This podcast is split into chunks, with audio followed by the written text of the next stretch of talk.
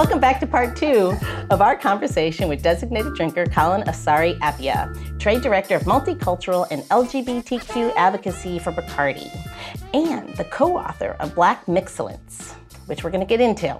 Uh, now, if you've missed part one, though, you want to go ahead and belly back up to that bar and give that a listen first. Don't worry, we'll save a seat right here for you.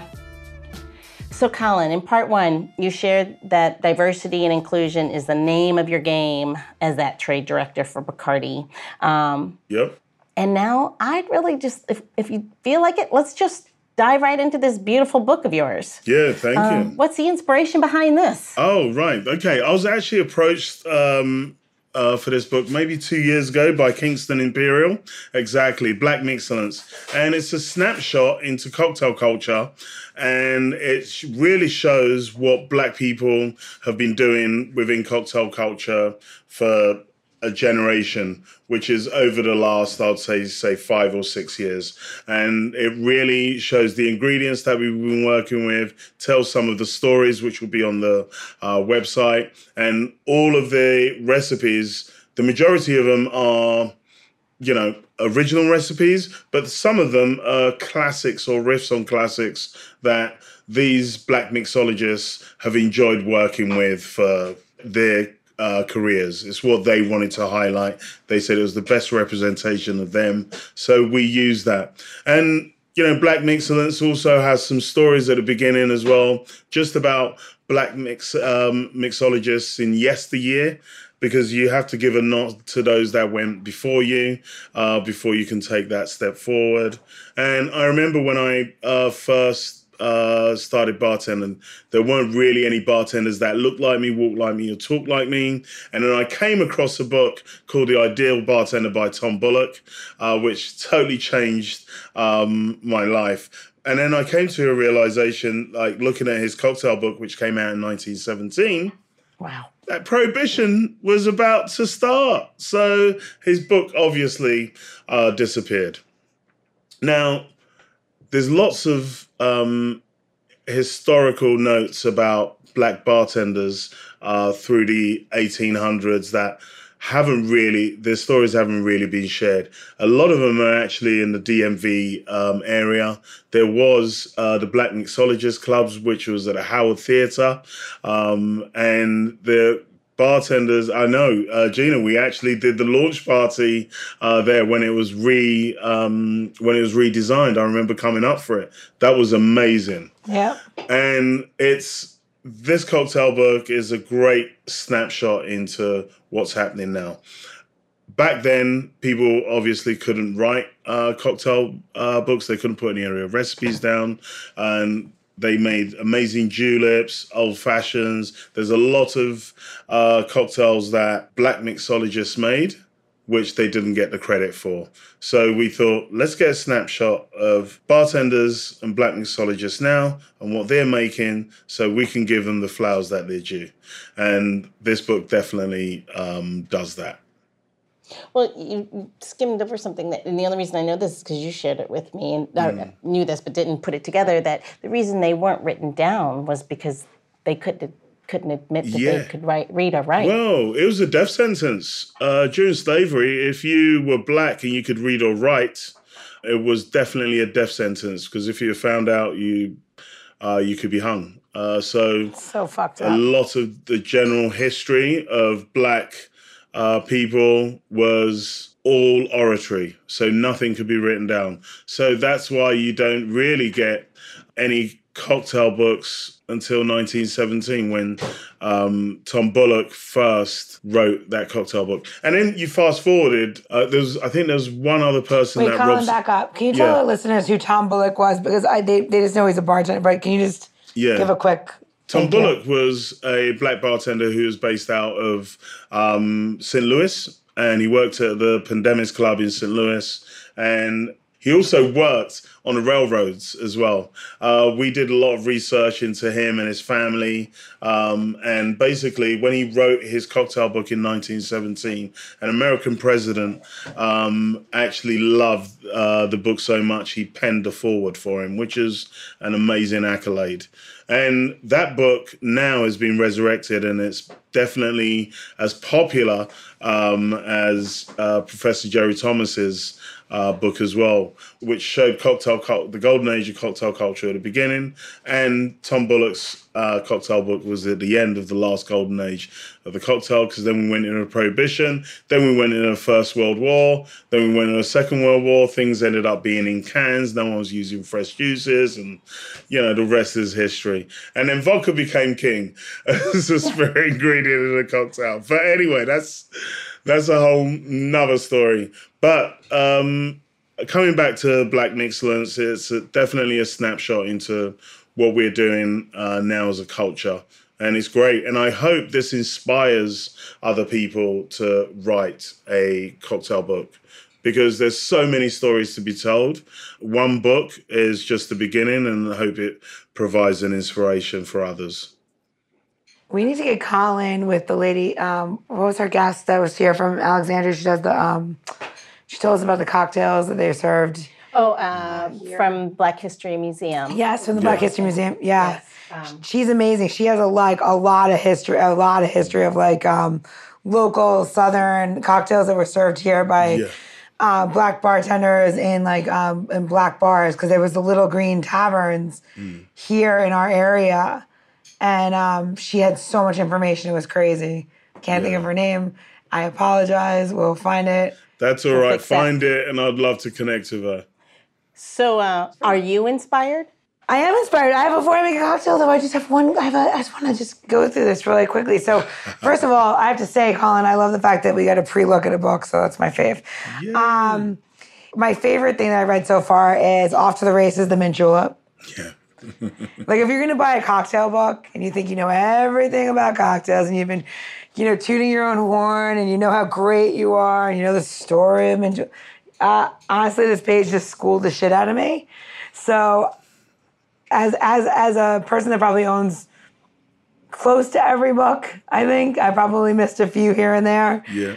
Um, but all the big ones that count, I feel like you're you're on to something that's going to be the big one that counts, and it's the mm-hmm. beginning of it's the beginning of the corrections and it yeah. should almost be um, an appendix to other cocktail books. And you're like, oh, was that how the julep was made? Because I'm not really sure. Or yeah. are you really sure that this was, um, you know, where all those spices came from? I think that like there's a time where like it's okay to go back through a history and say it's okay to correct it, and that goes for a lot of cooking books and uh, cooking books, cookbooks, and you know all, all, the things that have to do with the restaurant and uh, restaurant bar industry for sure. Yeah. Um, who is in a snapshot in, in, in two sentences or less? Who is uh, Bertie Brown? Bertie is a great bartender who created some great uh, cocktails with whiskey, and he is a family. I think during the research by Tamika Hall, who is our um, who's the author uh, for the book. Uh, Bertie Brown was someone that they wanted to include uh, just because they had such great contributions to the whiskey industry. And just very much like Uncle Nearest did for American whiskey, so did Bertie Brown.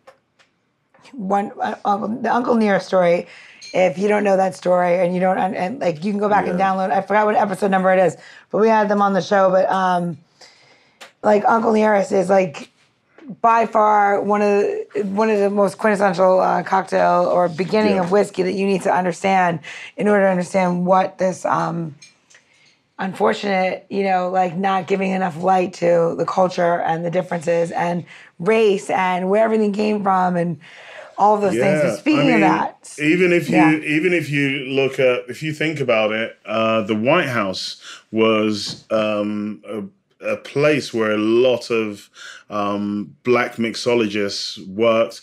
A lot of amazing black chefs uh, worked as well. A lot of their recipes changed and shaped um, American culture. And I mean, Tamika writes about some of that in the book as well. And when I, whenever I get the chance, I always try and pick up um, any of the White House cookbooks uh, because there's little recipes in the back for lots of different tinctures and um, lots of different um, kind of sodas, uh, which add a different profile to a cocktail. And I'm sure the black mixologists at the White House used to use those um, those cordials and sodas and everything for their cocktails. There's a um, there's a there's a lore here. There's a lore here in uh, D.C. where people say that the mint julep was invented at the White House and not at the Kentucky Derby, right? I mean, And, uh, that's fighting but- talk. No, but I'm just saying there's a big there's a big thing that people talk about here. But I was gonna say we have this like little thing in Washington D.C. called the Library of Congress. Yeah. And they have every single con- they have every single copy of the um, White House cookbooks. So I'm happy to go there, spend too much of an afternoon with you, meet up with a couple of friends that I have, and like Yeah. thumb through some books. Love So- to do that. I think I've got Um, four of them at the moment. Well, we got like 30. Yeah, I've only got four. Yo, I'm saying we'll have a good time. We'll go. Yeah, can't we'll wait. pack a pint. We won't talk about that. We'll do it in true, um, true Washingtonian style. You hide your liquor, you drink in plain sight, and nobody says anything. um, all right, so uh, this is so I was going through the book and I was like, what could be inspirational depending on the time of year that this episode's Yeah. going to come out. And uh, the Bella, uh, the Belafonte margarita, like, just speaks to me. So I'm gonna give you the quick ingredients for everybody. And if you miss anything, don't worry. You're gonna go to designateddrinker.show um, for the recipe, and we'll post it with Colin's um, permission, of course. So it says that you have uh, one ounce of Ilegal mezcal joven, one ounce of martini um, fioro, and then you add fiero, fiero, um, half an ounce of lime juice, um, two uh, sorry, two ounces of fresh watermelon uh, juice. Um, I like to call it water uh, puree, whatever you want. You can do it in a blender, and I'm going to show you a, a trick on how to do it with your juicer at home if you may not have a blender, or if you're in your car and you pull off the side of the road and you're having a picnic. Um, and then you have uh, three slices of habanero peppers, and then a half an ounce of simple syrup. So um, we have all this in the all of this in our shaker uh, tin already. The trick of this cocktail, and, excuse me if I'm wrong, is the fact that you want to double strain this one because you have all of this, um, you know, goodies in there, and you want to make sure you use your fine mesh strainer on this cocktail in particular. So I'm going to add the ice to the drink, and we all know you fill up the top of your shaker tin. So it's three quarters of the way full and not to spill everything. And yes, Louise, I'm using my um, hand, so we're just gonna go with It's all good. You It's know. it's got tequila in it. You know, I'm a, yeah, it's got alcohol, we're fine. So we're gonna give it a shake. The sitting shake is always like a mind, The it's a city mind shake is always fun. It's like, I can't do this. Anyway, so you want to make sure that you're shaking this enough that the tin is getting nice and cold. And if it's not, keep shaking. You're gonna repeat that after you stop shaking. Oh, sorry. You always want to remember you want to keep shaking your cocktail till your tin gets nice and cold. If your tin is not cold, you need to shake harder and longer. And so you can spell your name with some ice, it is not done. So we are going to double strain this cocktail. It looks beautiful. Colin, correct me if I'm wrong. Can we make this drink frozen if we strain the liquid first? Uh, yeah, you can actually. You can make it frozen. You can make it into ice pops as well.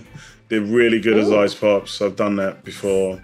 And um, yeah, this recipe was inspired actually by Harry Belafonte.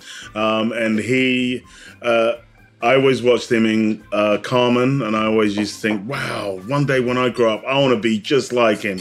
And, you know, Carmen obviously was known to um, for a red dress. So I thought, let's make a red cocktail. She was a bit spicy, and um, that was the inspiration for the cocktail. But yes, you can make it into little uh, Color good? popsicles. Ooh, Okay. yes. I passed. I passed the test. You passed the test. Now I want to drink it. Wow, that mm-hmm. I'm gonna looks pass one to Louise. It's now. Oh, it's so full. It looks so delicious. This is an easy. I mean, honestly, I, this is this is a great read recipe. So like, you know, I really appreciate anybody that actually does their homework when they're doing a cocktail book because mm. sometimes people just throw it together like, oh, these should work, and then they don't. And you're like, are you kidding me or what? This is this is amazing. This is thank you, Colin. This Cheers. is amazing. Cheers. I had a lot of fun making this cocktail and R and D in. Just enough heat. Just the balance enough. that sweet. Oh, so good. Can we talk about that martini really quickly? Right? What what is that supposed to be like an a- like an aperol? Like what is it? What's that? Oh, the Martini Fiero. Oh, right. Martini Yeah. Fiero's, uh, no, it's, um, it's supposed to be like an Aperol. Um, and it's, I, the ABV is really low. Exactly. It's beautiful. the ABV is really low and it's lots of Monsieur um, oranges. So you get that big orange uh, flavor. And it's Amazing. great on its own. It's great to be mixed uh, in cocktails. Great with a little bit of prosecco. I mean, hey, Ooh. super versatile. Yeah. Yeah, it's one I of the best things. I tasted three years ago when it first came out. It's it's. I mean, I I got. I'm going to be honest on the show. I'm I haven't had it before. Exactly. But I did match the color of my top today. I You saw did. that. Nice, nice. So where are they gonna go to get this recipe? You're gonna go to designated drinker dot show for our uh, tits. Well, for tits. so